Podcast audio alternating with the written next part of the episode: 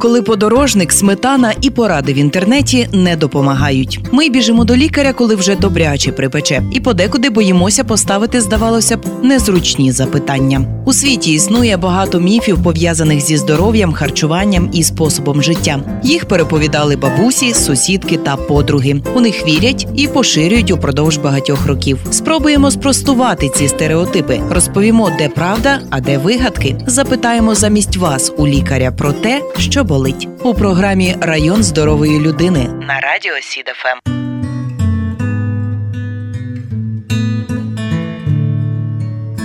Середній вік, коли підлітки починають вживати алкоголь, 14-15 років. Якщо у підлітка депресія, то він схильний до зловживання алкоголем, і він не буде звертатися за допомогою, оскільки в нього може бути загострена самооцінка і автономія. Зазначимо, що у програмі Район здорової людини, яка виходить за підтримки район медицина, ми не рекламуємо жодних препаратів і закликаємо вас не займатися самолікуванням. Тема сьогоднішнього випуску підліткові залежності. На гостину до нас завітав лікар-нарколог Волинського медичного центру терапії залежностей Іван Ростиславович Сухий. Пане Іване, наркоманія, алкоголізм. Наскільки ці залежності є актуальними серед підлітків? Ці залежності на даний момент є досить актуальними, і це глобальна проблема нашого суспільства, тому що наркоманія, алкоголізм е, молодшає дуже швидкими темпами. Зараз середній вік е, хворих дітей, які мають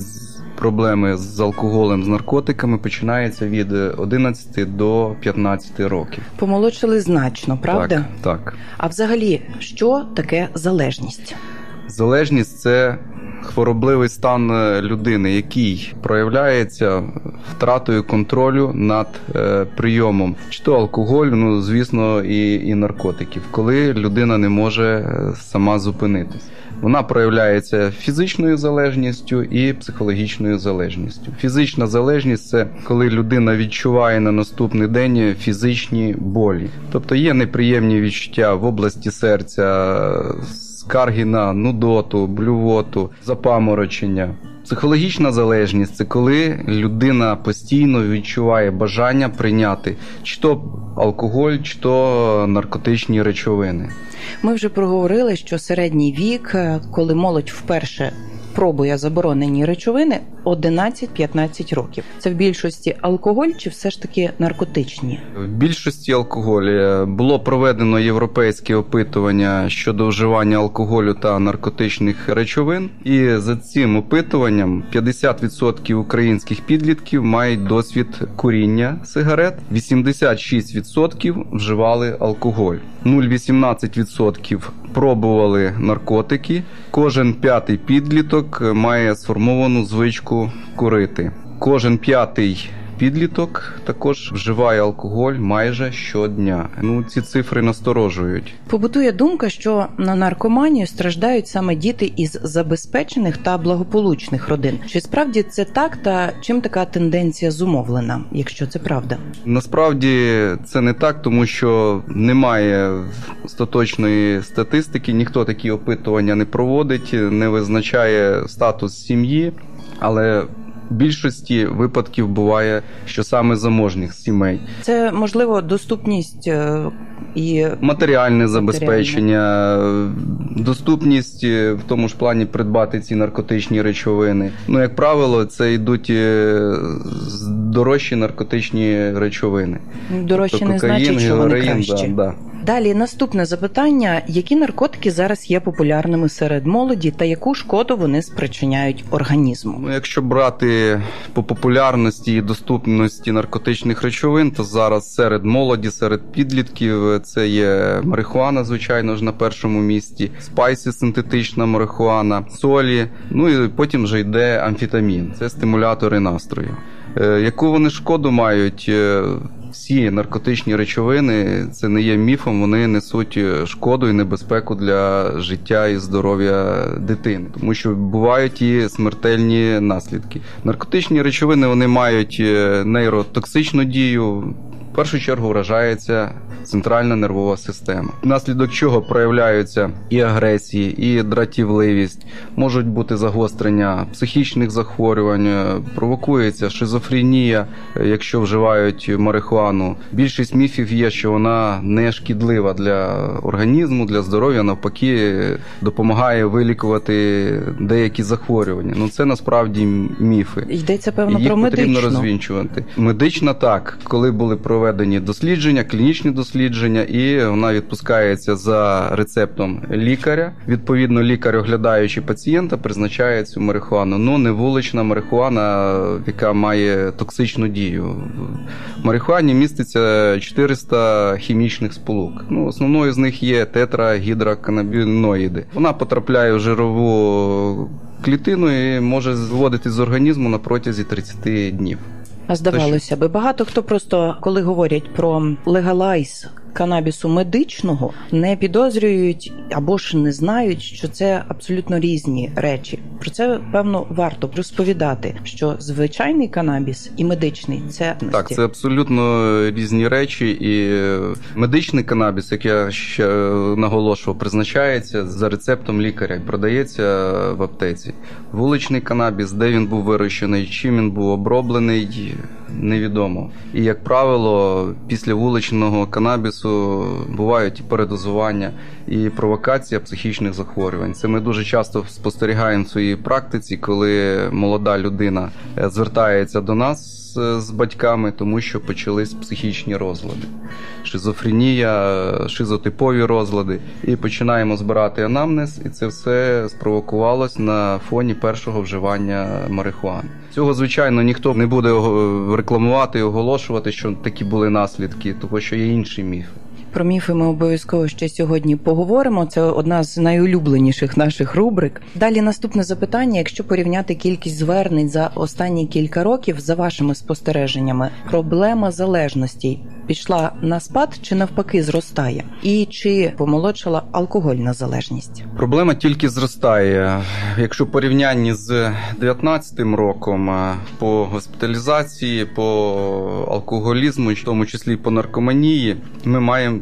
Тільки зростання. Цей рік, звичайно, вплинув, тому що ми маємо зараз пандемію COVID-19.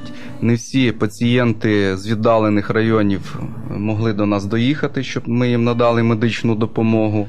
Є незначне зменшення в плані госпіталізації.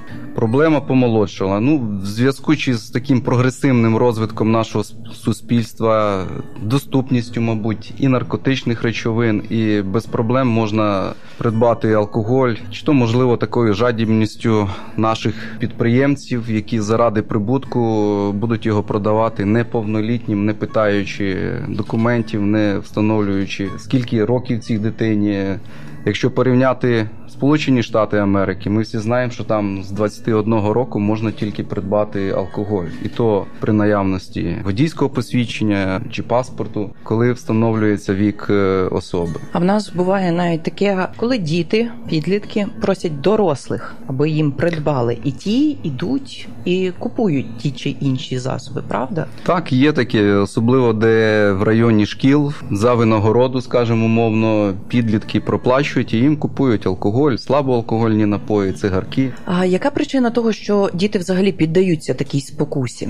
Причин насправді дуже багато. Перше, це що цікавість, відчути якісь нові враження, відчуття, що це таке, тому що є досвід, е, хтось старших вживав це, відчував з розповіді, і ця дитина хоче також спробувати відчуття, виглядати старше і усвідомлення, що я на рівні з кимось можу також вживати ці речовини. Внутрішні проблеми дитини конфлікти в сім'ї, якщо є якесь непорозуміння з батьками, з однолітками, ця дитина шукає заспокоєння. І, як правило, в даний момент хтось підходить з таким питанням, пропозицією прийняти чи то алкоголь, чи то наркотики, і дитина погоджується, щоб виглядати старшою. Як викорінити і як зламати цю парадигму взагалі? Зламати це робота з дітьми. В першу чергу батьки не мають бути осторонь, вони мають ці всі питання обговорювати, вони мають чути свою дитину, вони мають цікавитись е, її захопленнями, її друзями, з ким вона спілкується, ця дитина, вивчати коло друзів. Жорсткий контроль це не гіперопіка, не обов'язково, того що може бути зворотня реакція і матимемо зовсім негативні наслідки. Тобто чути свою дитину, з нею говорити і запитувати, що вона в даний момент зараз переживає, що вона зараз відчуває, що її турбує. Аби побачити ті перші дзвіночки, що щось не так, правильно? Так, За даними Всесвітньої організації охорони здоров'я, Україна на першому місці за рівнем поширення дитячого алкоголізму у світі. Яка ситуація в Луцьку та на Волині, зокрема? в Луцьку і на Волині офіційно на спостереженні в лікарів-наркологів підлітки не перебувають неповнолітні. Є випадки, коли батьки звертаються за допомогою, чи то по алкоголю, чи по, по наркоманії. Ці звернення, скажімо, не фіксуються, тому що є анонімне лікування і допомога надається на анонімній основі. Але проблеми є, і як я говорив, вони досить загострилися і помолодшали проблеми. Як батькам запідозрити, що їхня дитина вживає наркотики, і на які ознаки слід звернути увагу? Першу чергу, як я говорив, це треба чути свою дитину. Якщо ви спілкувались і помітили різку зміну поведінки своєї дитини, вона стала байдужа до відпочинку разом з сім'єю, вона усамітнюється. Ви помітили, що є проблеми з навчанням, прогули в школі, чи то вже в коледжі, університеті, втрата успішності. Дитина до того була успішна. З'явились якісь нові друзі, про які ця дитина вам нічого не розповідає. Це також має вас насторожити. Звичайно, коли починають вже проблеми матеріального плану і фінансові, коли почались якісь борги, і дитина не може пояснити, кому вона винна і за що гроші. І клінічно вже тоді можна спостерігати. Якщо ви бачите гіперемію обличчя, ін'єктування склер, склери як скляні, зіниці, ну вже батьки, якщо будуть орієнтуватися, чи то звужені зіниці, чи розширені, перепади настрою, сонливість в день, вночі безсоння. Дитина часто відлучається без пояснення, часто ходить на дискотеки, нерозуміла переписка, якщо десь е, в додатках чи в соціальних мережах. По цьому можна вже запідозрити, що є проблеми, і проблеми скоріше з наркотиками. Вживання наркотиків, алкоголю впливає не лише на фізичний стан людини, а й руйнує її психоемоційний стан. Наскільки ці проблеми піддаються лікуванню? Це залежить, як вчасно батьки помітили і звернулись за допомогою. Якщо це на ранніх стадіях, це все піддається лікуванню за допомогою медикаментів, е, психокорекція, робота з психологом. Це все піддається лікуванню. Якщо вже пішла деградація, пішов розпад е, особистості таких е, сучасних дизайнерських наркотиків, як е, солі, тоді дуже важко з цим працювати. Скажіть, чи можуть залежності передаватися у спадок? Приміром, хтось із батьків страждав алко чи наркозалежністю, то в майбутньому із цим можуть зіштовхнутися й діти. Е, Стовідсоткової передачі залежності немає, але як правило, є. Якщо хтось з батьків е, страждав алкогольною залежністю чи наркоманією, то із е, трьох синів один може бути. І в нас дуже часто так є, що лікується батько, лікується син, або мама з дочкою лікуються від алкоголізму. Тобто цей фактор не виключається. Ну і плюс шкідлива дія алкоголю, коли під час вагітності мама вживає алкоголь чи то курить цигарки, це все відбувається згубно на плоду. Проба або вживання алкоголю в невеликих кількостях є найпоширенішою формою вживання серед дітей та підлітків. Як правило, воно відбувається під наглядом батьків і пов'язане із сприйняттям дитиною батьківського схвалення і сімейним моделюванням поведінки на алкоголь. Вживання підлітками алкоголю в невеликих кількостях при батьках з їх дозволу і схвалення в подальшому житті збільшує ризики несприятливих наслідків чи ні? Хотів би сказати, що в нас взагалі культуральні традиції. Традиції, коли батьки починають святкувати маленького віку день народження дитини і розпивати на тому алкоголь. Відповідно, дитина це все помічає, бачить, як всім добре було на святкуванні. А коли ще починають, як говорилось, е, пропонувати вдома, і нехай вона спробує з моїх рук, це все згубно діє відбувається на психіці дитини. Людина, яка хоч раз спробувала алкоголь, вона може стати залежною, хоча б раз. Зараз більшість е, таких дітей, які мають таке переконання, що вони будуть жити тверезо, тверезий спосіб життя. Не займаються спортом, е, іншими розважальними іграми.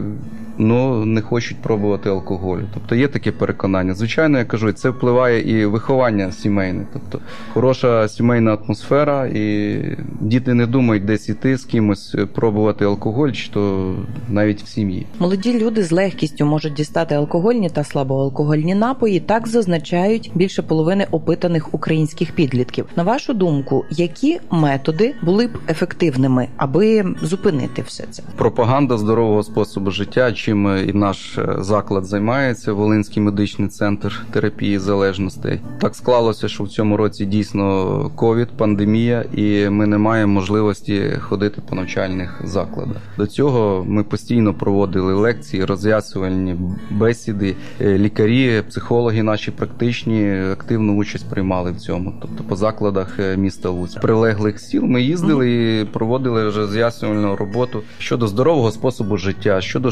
шкідливості алкоголю, наркотичних речовин. А як зацікавити підлітків чи дітей? От ви приходите до прикладу в клас на урок або в коледж на лекцію. Як їх зацікавити, аби для них і наша розмова не була такою нудною лекцією про шкідливість впливу наркотиків чи алкоголю? Яким чином до них достукатися? Це не лекція, це розмова, це бесіда. І чим молодші класи, тим цікавіше, тому що вони питають, вони цікавляться, вони хочуть отримати відповіді на свої питання. 10-11 клас це вже запізно. Деколи буває дійсно, що запізно. Ти приходиш, розповідаєш, учні тобі вони знають відповіді на твої питання. І сидять, усміхаються. Хтось вже це й пробував, звичайно, так як я вам наводив статистику. На жаль, так. Тобто там треба напевно якісь інші підходи вже правда шукати. Зовсім інша мотивація до тверезого способу життя і невживання надалі цих е, наркотичних чи алкогольних напоїв. А як лікувати залежності? Чи можливо з цією проблемою справитися самотужки? Є випадки, коли хворий сам справляється. Це, як правило, сильна особистість, яка має силу волі, яка має переконання, і вона може справитися. Але в більшості випадків така побутує думка, що алкоголіки це безвольні, слабохарактерні люди, і вони самі справитись не можуть. Потрібно звертатись тоді за медичною допомогою до лікаря-нарколога, до психологів і проходити лікування. На жаль, залежність зберігається до кінця життя цієї людини, в якої вона розвинулася. Скільки б то років не пройшло, десятки років дозованого вживання алкоголю чи там наркотику, ніколи такого вже не буде.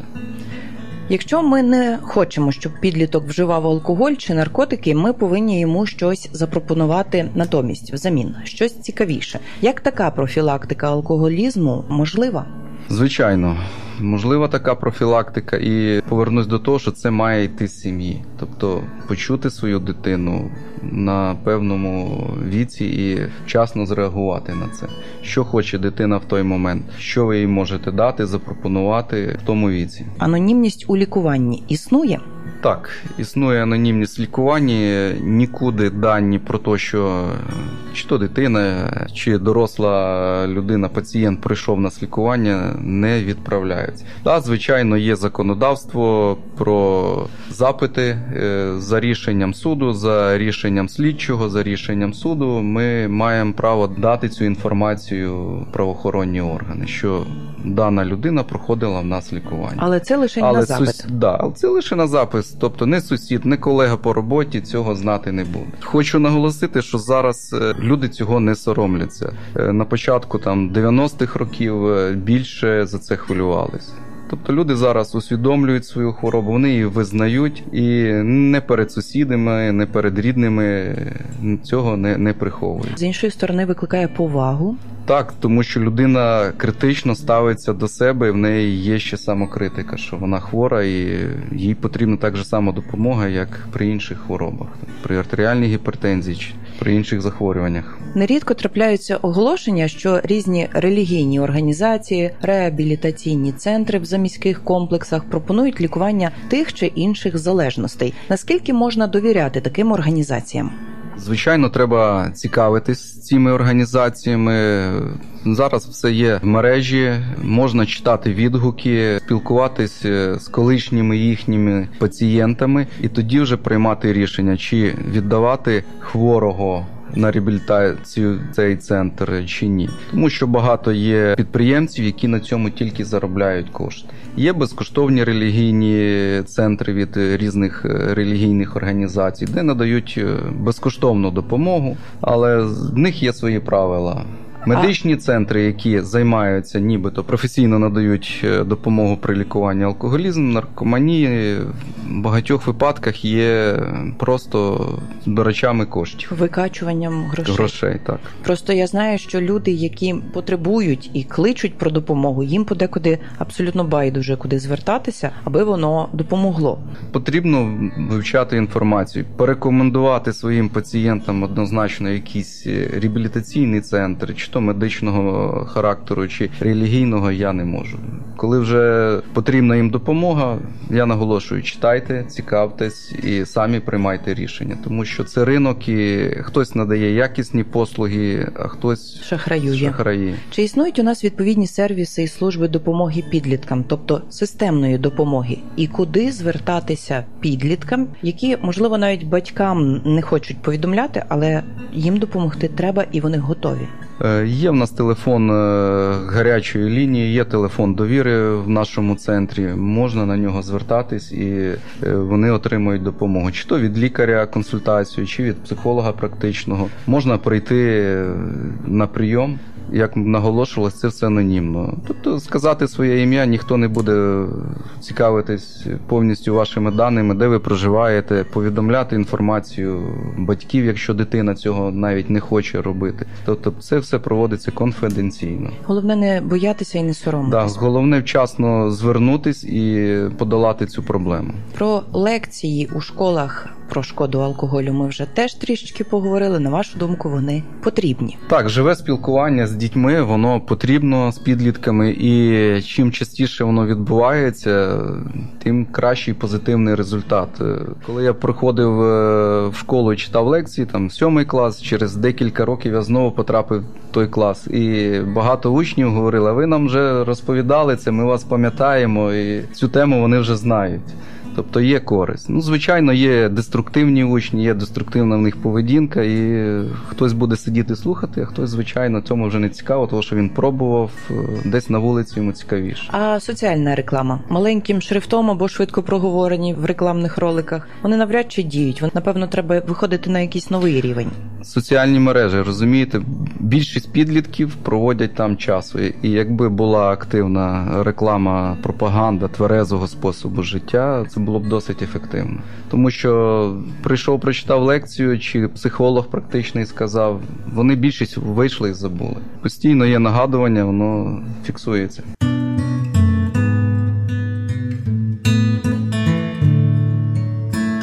Далі переходимо до наступної рубрики. Мені тільки запитати запитання від наших слухачів. Один бокал вина на день у компанії це норма. Ні, це не норма. Тобто, це може призвести до алкогольної залежності. Це люди створюють міф, що я буду пити вино, воно корисне, покращує судинний кровотік, е, нормалізує там тиск. Це обман. Наступне запитання від наших слухачів: чи є допомога лікаря обов'язковою у разі, якщо людина намагається припинити вживання наркотиків самостійно?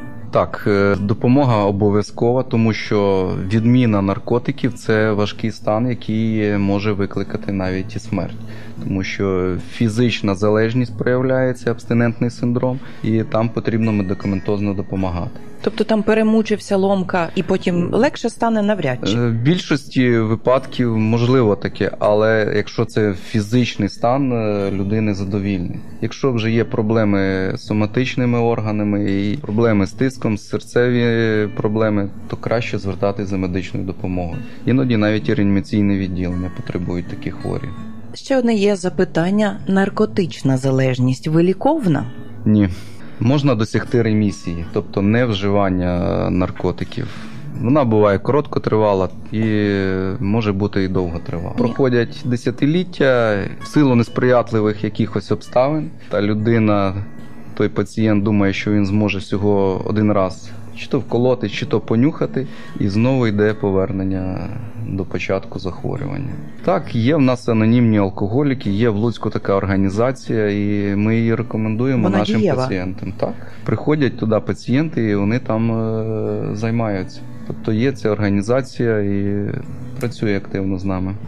Чи варто наполягати на госпіталізації в тому випадку, якщо залежний відмовляється від лікування?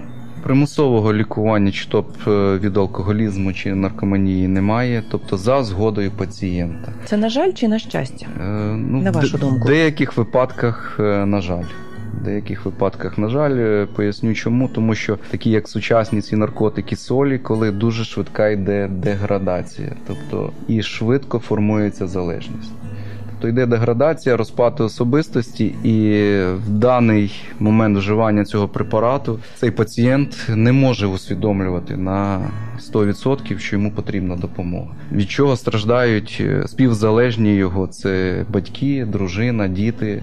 І ми не можемо його силою госпіталізувати. Або, до прикладу, в багатоквартирних будинках теж є сусіди, які вживають ті чи інші препарати або ж алкозалежні, і від них страждає весь будинок. На жаль, на примусове лікування його цю людину ніяк не відправити, правда? Ніяк. Ну, законодавство забороняє тільки зі письмової згоди пацієнта, що він погоджується на лікування. В такому випадку просити переконувати до останнього моменту. Наступне запитання від наших слухачів. Я хочу кинути курити. Чи правда, що найскладніше це подолати психологічну залежність? Саме важче це нікотинова абстиненція, коли людина кидає палити 2-3 дні дуже сильний потяг і прояви абстиненції. Головокружіння, серцебиття, неприємні відчуття в області серця. Потрібна медикаментозна допомога. Потрібні заспокійливі, потрібні препарати, вітамінні препарати, снодійні, якщо є прояви безсоння. Потрібно допомагати медикаментозно. А буває таке, що людям, які курили, досі сняться цигарки і що вони курять, Так правда? само, як алкозалежним, їм Мгм. сниться алкоголь. Скільки б то років не пройшло тверезості, вони не вживали алкоголю, і їм сняться кошмарні сни з алкоголем. Цікаво. Так само і з нікотином. Це звичка, е, яка вироблялась роками, вона в людини формувалася, і від цього дуже важко відмовлятися. З боку батька в нашій родині пишуть наші слухачі, простежується алкогольна залежність. Щовечора мене переслідує бажання випити, щоб зануритися в атмосферу веселощів. Як бути? запитують. Звернутись за допомогою чи то до психолога, чи до лікаря-нарколога. Тому що, як ми бачимо, людина хоче зануритися в атмосферу веселощів. Тобто компанії, які вона, можливо, з дитинства це все спостерігала, коли батьки чи батько вживав алкоголь і хоче цьому наслідувати. Ну і як я говорив, е, є відсоток, що може генетично передатися алкогольна залежність. А чи існує межа між алкоголізмом і пияцтвом? Пияцтво рахується такі побутове вживання алкоголю. Зараз такого поняття немає. Згідно міжнародної класифікації хвороб, є алкоголізм. Навіть якщо ти на свято є тільки. гостра інтоксикація і є синдром залежності. Коли людина вже має залежність, як я говорив, це хворобливий стан, який проявляється і фізичною залежністю, і психологічною залежністю. А тільки на свята в січні це що? В січні дуже багато свят. Чим проявляється ще залежність, це ну, хворобливий потяг. Тобто є думки постійно вживати алкоголь. І коли ви його перестаєте вживати, є абстиненція, теж важкий стан, коли потрібно навіть надавати допомогу. Кажуть, що при вживанні наркотиків високий ризик інфекційних захворювань. Чи так це? На е, даний час е, ін'єкційних наркоманів у нас біля трьох тисяч. Звичайно, це високий ризик, тому що передаються і ВІЛ-інфекції, і СНІД, е, і сифіліс може передаватися, якщо вони вживають наркотик одним шприцем. Може бути інфікування і зниження імунітету організму. Тобто ці люди мають проблеми, звичайно, з інфекційними захворюваннями, тому що імунітет в них знижується і тоді приєднуються такі захворювання. І туберкульоз легень буває, і багато інфекційних ускладнень. Сепсис, гангрени бувають, тому що люди вживають синтетичні наркотики, як правило, вони з домішками, і це все згубно діє на наш організм. Чи можна без допомоги лікаря визначити, є людина наркоманом чи ні? Дивлячись, який препарат вона вживає, і наскільки сім'я, дружина, коло спілкування цікавляться цією людиною, цим пацієнтом, тому що останні е, мої пацієнти, коли чоловік молодий має сім'ю, батьків, майже 4 роки вже вживає солі, амфетамін, марихуану. Вони про це буквально знали е, останні там е, місяці. Тобто вони не запідозрювали. Тому що цей молодий чоловік їх обманював, ну, всякі різні відмовки придумував, чому кредити беруться, чому робота в нього не, не робиться, чому стан в нього такий змінюється. Тобто, все він пояснює просто, що він посварився там з дружиною, тому він знову спробував ці солі.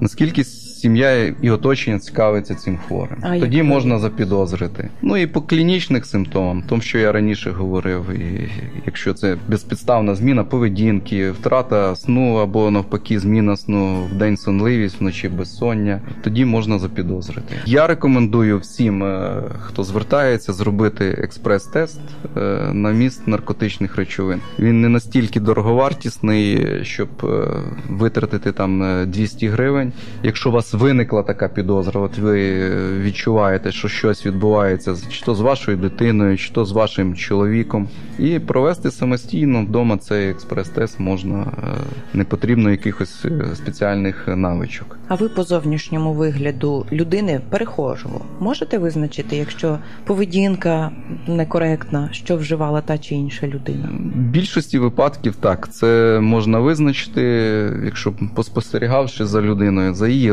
рухами, за її поведінкою, за її мовою, якщо це відповідно і сленг буває, е, ажитовані рухи швидкі, е, тобто можна запідозрити там блідість обличчя. Звичайно, я це визначаю. Якщо, якщо є звужені чи розширені зіниці е, на рахунок, от я говорив цього пацієнта, що він вживає, він не погодився зробити тест на, на вміст наркотичних речовин, але я йому сказав, що ну ти вживаєш соль.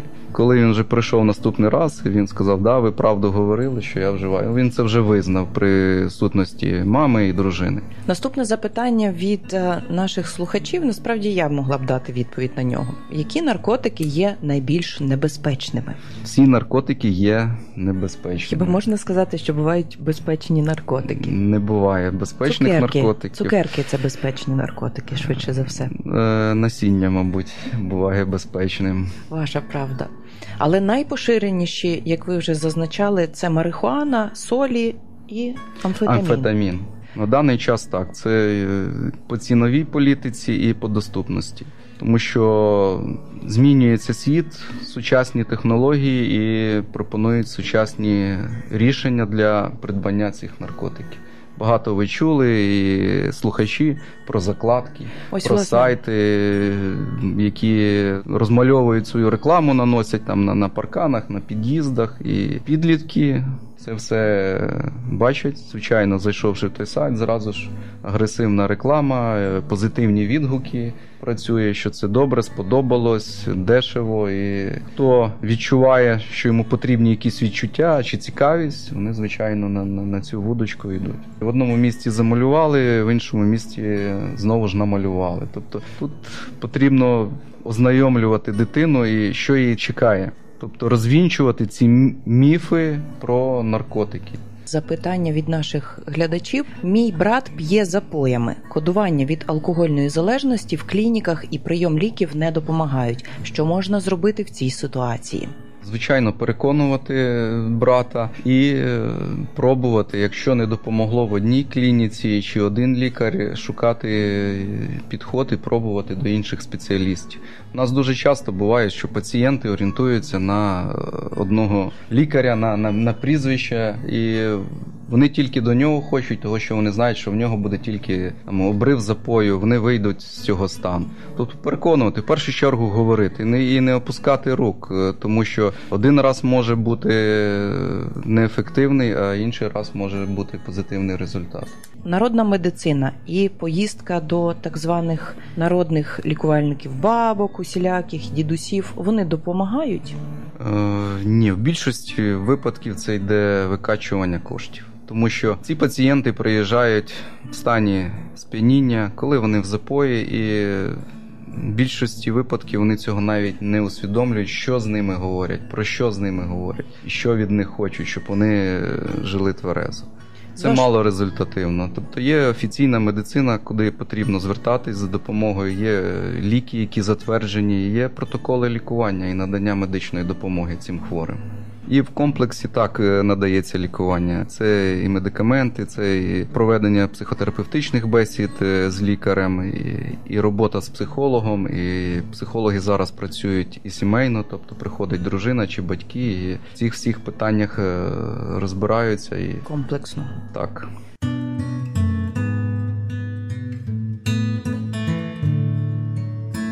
Переходимо до нашої улюбленої рубрики Правда чи міф. Просимо вас, пане Іване, або спростувати, або можливо підтвердити. Міф номер один: легкі наркотики безпечні. Так, це міф. Не буває не легких, не важких наркотиків. Згідно законодавства України, є наркотичні речовини, за збут, зберігання, виготовлення яких є кримінальна відповідальність, які віднесені до переліку препаратів, які заборонені. Це наркотичні, психотропні прекурсори. Наступний стереотип: якщо я один раз спробую наркотик, я не стану залежним. Е, Як я вам говорив, хоч раз спробувавши алкоголь, людина може стати залежною. На 100% сказати, що людина е, не стане залежним, е, я не можу. Тобто, під впливом якихось факторів через роки людина може все-таки знову відновити вживати е, цей препарат або спробувати інший, тому що вона перший раз його спробувала, або не було ефекту, або якийсь був сумнівний ефект. Другий раз спробувала, вона відчула задоволення, відчула полегшення, заспокоєння, розуміння зі сторони тих е, її друзів, які це вживають. Тобто і підтримку. От тобі ж було вже добре, ну давай далі з нами вживати. Тоді може формуватись залежність. Так, з першого разу на 100% залежність не сформується. Тобто людині може не сподобатися, вона більше ніколи не спробує цей наркотик. Наступний міф: я зможу контролювати вживання наркотиків. Е, Так, це міф. Е, Наркозалежні не можуть контролювати вживання наркотиків, так само, як і алкозалежні. Тобто, якщо є потяг, воно йде безконтрольно. Втрата кількісного ситуаційного контролю. Про що говорить, що є залежність, про те, що ми говорили на початку. Тобто людина не може себе контролювати. Фізична і психологічна залежність, яка не дає людині самостійно зупинитись і контролювати вживання алкоголю чи наркотиків. Я своїм пацієнтам пояснюю, якщо вони там говорять, я там через рік почну вживати по 50 грам вина до певного часу. Тобто, все рівно пройде е, тиждень, пройде два, в когось е, триваліший термін, і буде знову втрата контролю. Далі люди кажуть, що малі дози алкоголю не шкідливі. Немає поняття Мала доза. мала доза алкоголю і корисності. її. Тобто є лікарські препарати на основі алкоголю, які несуть лікувальний ефект. А алкоголь взагалі відноситься до нейротоксичних е, речовин, які вражають нашу центральну нервову систему і руйнують її. Слабоалкогольні напої не викликають залежності. Існує такий стереотип. Так, це такий існує стереотип. Е, Насправді, навпаки, е, алкогольна залежність формується набагато швидше від слабоалкогольних е, напоїв, тому що там, як правило, йде суміш ще якихось речовин, які приємні на смак, якщо ми говоримо там якісь торгові марки, продукти. Тобто, все зроблено з, маркетинговим таким збутом. І поступово людина стає залежною. Тобто їй подобається цей напій, влаштовується таке, так, правда? якісь ритуали, і дуже швидко. З'являється алкогольна залежність, немає такого осуду з сторони там батьків, родичів, е, дружини. Ну що ж, я там випив бутилочку там пива чи випив ще там чогось. Ну так воно не кидається, скажімо, немає такої протестної реакції зі сторони. Але формується дуже швидко залежність і дуже швидке йде враження внутрішніх органів. Якщо там говорити про пиво, алкогольний е, цироз, пивний алкоголь, цироз печінки дуже швидко формується. Тому що, як правило, вони починають піднімати толерантність, тобто вже не одна бутилочка пива, а там літри вже йдуть. І це все згубно І діє при- на організм. І привіт залежність. Так, і втрата критики до свого стану. Тому що це все пояснюється. Я ж пиво після роботи, на вихідних, в великій кількості. Далі наступне, ну важко це назвати міфом чи стереотипом, це традиція. Випити на свято споконвічна традиція. На жаль, так. Я ще раз повторю, що нас е, всі святкування, як правило, відбуваються за участю алкоголю. Чи то весілля, чи то хрестини, дні народження. Має бути присутній алкоголь.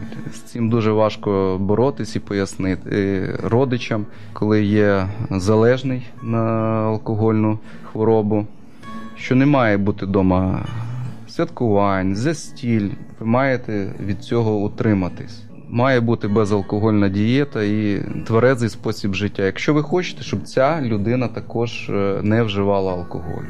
Алкоголь допомагає зігрітися в холодну погоду, кажуть. Це також міф.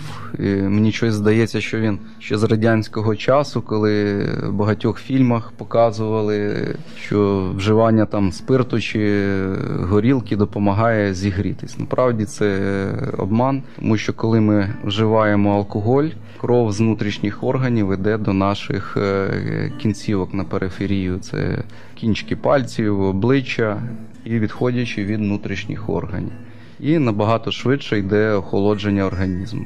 Плюс е, людина втрачає пильність, тобто в стані сп'яніння вона не відчуває вже того холоду. Е, Навіть є такий вислів. Пивна куртка, коли людині здається, що їй гаряче, і вона на низькій температурі на, на, на, на морозі знімає з себе одяг спеціально. І тоді людина має обмороження або взагалі Може загинути. летальний наслідок.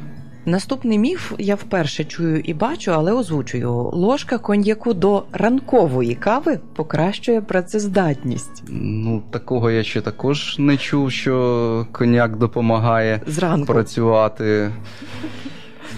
Особливо. А знаєте, як є таке? Зранку е, випив і день вдався. Мені здається, що це воно туди можна. Так, люди роблять такі міфи, традиції, що, що має бути вживання алкоголю. Навпаки, тверезий рух чомусь його дуже мало в нас в Україні. Хоча він і насправді спри- популярний. Так, за кордоном це дуже популярно і сприймається як якесь е, зовнішнє чужерідне для нас. Що, Ну, от що правда. людина має бути твереза. Ну, в нас так склалася традиція, що якщо ти не п'єш, значить або ти хворий, або ти закодувався. Да? Ви мене просто з думки прочитали. У мене дуже багато друзів, які не вживають, і для того, щоб все ж таки змирилися, скажімо так, з тим, що той чи інший чи та не п'ють, треба, щоб минув якийсь час. Але все одно, потрапляючи в одну іншу абсолютно компанію, в них постійно запитують.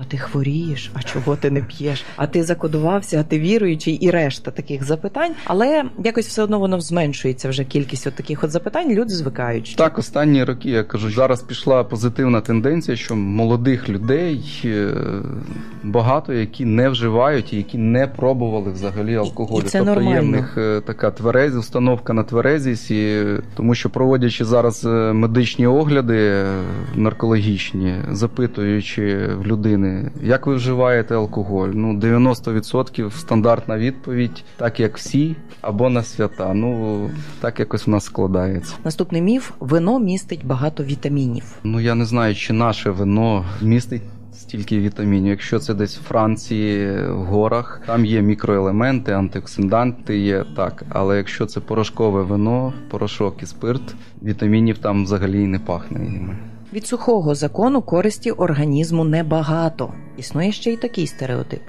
Насправді в нас виробляється внутрішній алкоголь, і це 0,1 сота, 0,3 сотих е, проміли в організмі для забезпечення енергетичних потреб організму. Тобто в нас є внутрішній свій алкоголь, і нам зовнішній абсолютно не потрібен.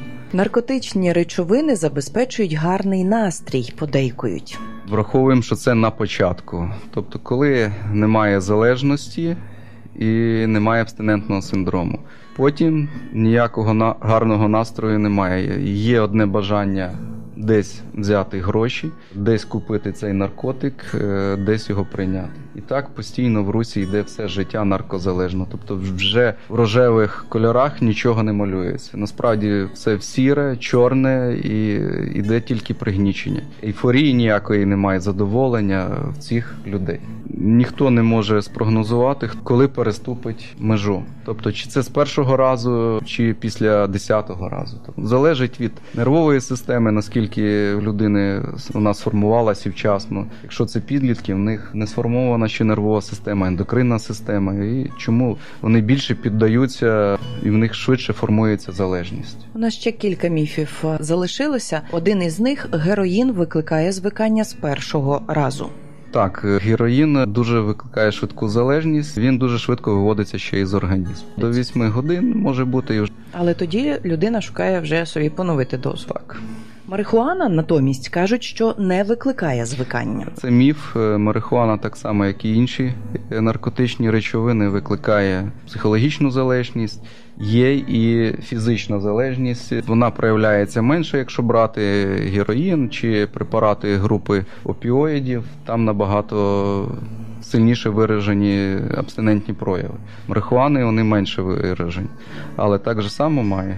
Змішування аптечних препаратів з алкоголем є цілком безпечним, воно не викликає звикання, кажуть люди. Зараз дуже рідко майже не зустрічається, щоб е, змішували аптечні препарати з алкоголем. Це було на початку 90-х, можливо, ще 2000-х років, коли снодійні препарати, барбітурати змішували з алкоголем, щоб посилити дію алкоголю або барбітуратів. Тобто зараз, як правило, ну настойку глоду приймають, але його не змішують. І наостанок ще один міф: наркотики бадьорять. Ну, як я говорив, на початку буде дія наркотичного препарату, чи то стимулятор, чи то, якщо брати опіоїди, може бути ефект ейфорії, задоволення, розслаблення, такого блаженства. Потім це все проявляється зовсім іншим, тобто інша сторона медалі, про яку дилери, закладчики, хто пропагує наркотики, стараються не говорити. Пане Іване, і у вас є можливість звернути до усіх і глядачів, і слухачів. Можливо, вдасться достукатися і застерегти. Хочу подякувати вам за те, що запросили в ефір. За допомогою вас ми також е, проводимо профілактичні бесіди, пропаганду здорового способу життя. Звернутись до слухачів. Що по наркотикам можна сказати золоте правило? Наркотикам можна сказати ні тільки один раз. Е, З алкоголем не потрібно експериментувати. Яка була у вас спадковість, який був генетичний е, чи генетично могло передатись, які виникнуть труднощі в житті, щоб ви до нього не звертались і не шукали заспокоєння. Тобто є інші варіанти вирішення цих проблем. Є психологи, є лікарі, є організації, які в цьому допомагають. Тобто вести тверезий спосіб життя. Потрібно приділяти час своїй сім'ї, своїм друзям, активному відпочинку і шукати задоволення в інших способах і в інших діях, скажімо. Сьогодні на гостину до нас завітав лікар-нарколог Волинського медичного центру терапії залежностей Іван Сухий. Дякуємо вам щиро Дякую за запрошення. і дякуємо усім тим, хто був разом із нами у цьому випуску. Будьте здорові! Радіопередача Район здорової людини виготовлена за підтримки проєкту Агентства США з міжнародного розвитку USAID – медійна програма в Україні, що реалізується міжнародною організацією Інтерньюз. Ця програма зміцнює українські медіа та розширює доступ до якісної інформації.